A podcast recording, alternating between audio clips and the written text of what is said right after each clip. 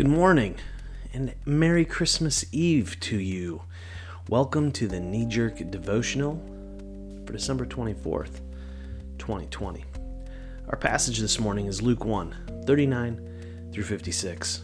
It goes like this Mary didn't waste a minute. She got up and traveled to a town in Judah in the hill country, straight to Zechariah's house, and greeted Elizabeth.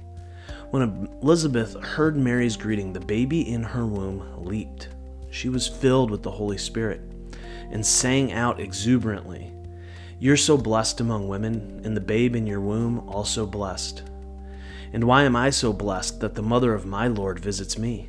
The moment the sound of your greeting entered my ears, the babe in my womb skipped like a lamb for sheer joy. Blessed woman who believed what God said, believed every word would come true. And Mary said, I'm bursting with good news. I'm dancing the song of my Savior God. God took one look at me, and look what happened. I'm the most fortunate woman on earth. What God has done for me will never be forgotten. The God whose very name is holy, set apart from all others. His mercy flows in wave after wave on those who are in awe before him. He bared his arm and showed his strength, scattered the bluffing braggarts. He knocked tyrants off their high horses, pulled victims out of the mud. The starving poor sat down to a banquet, the callous rich were left out in the cold. He embraced his chosen child, Israel. He remembered and piled on the mercies, piled them high. It's exactly what he promised, beginning with Abraham and right up to now. Mary stayed with Elizabeth for three months and then went back to her hometown. Two women, neither of whom should be pregnant. One old, one who had never been with a man. Both pregnancies miraculous. Their response? Sing! They sang praises. They were filled with joy. Mary's song in particular was a beautiful recollection of the story of Israel. She made quite clear in her song that she really knew and understood exactly who her son would be.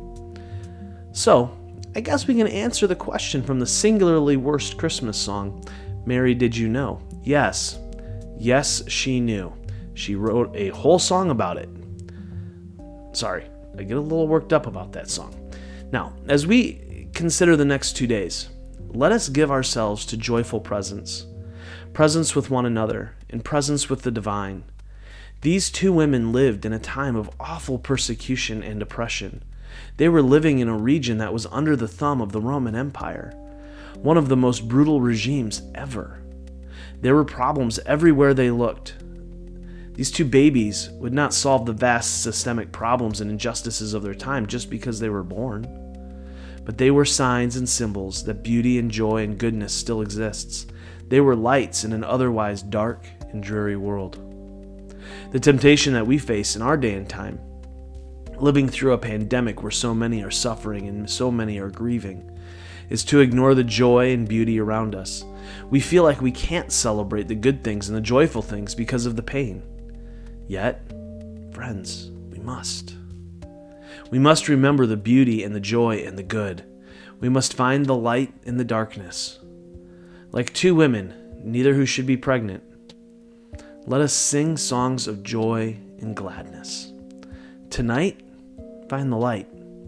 Tonight, be the light. Tonight, let us sing. Until Monday, uh, I am going to take Christmas Day off from writing and publishing. So until Monday, uh, and tomorrow, I hope you have a very Merry Christmas. And uh, yeah, love well, my friends.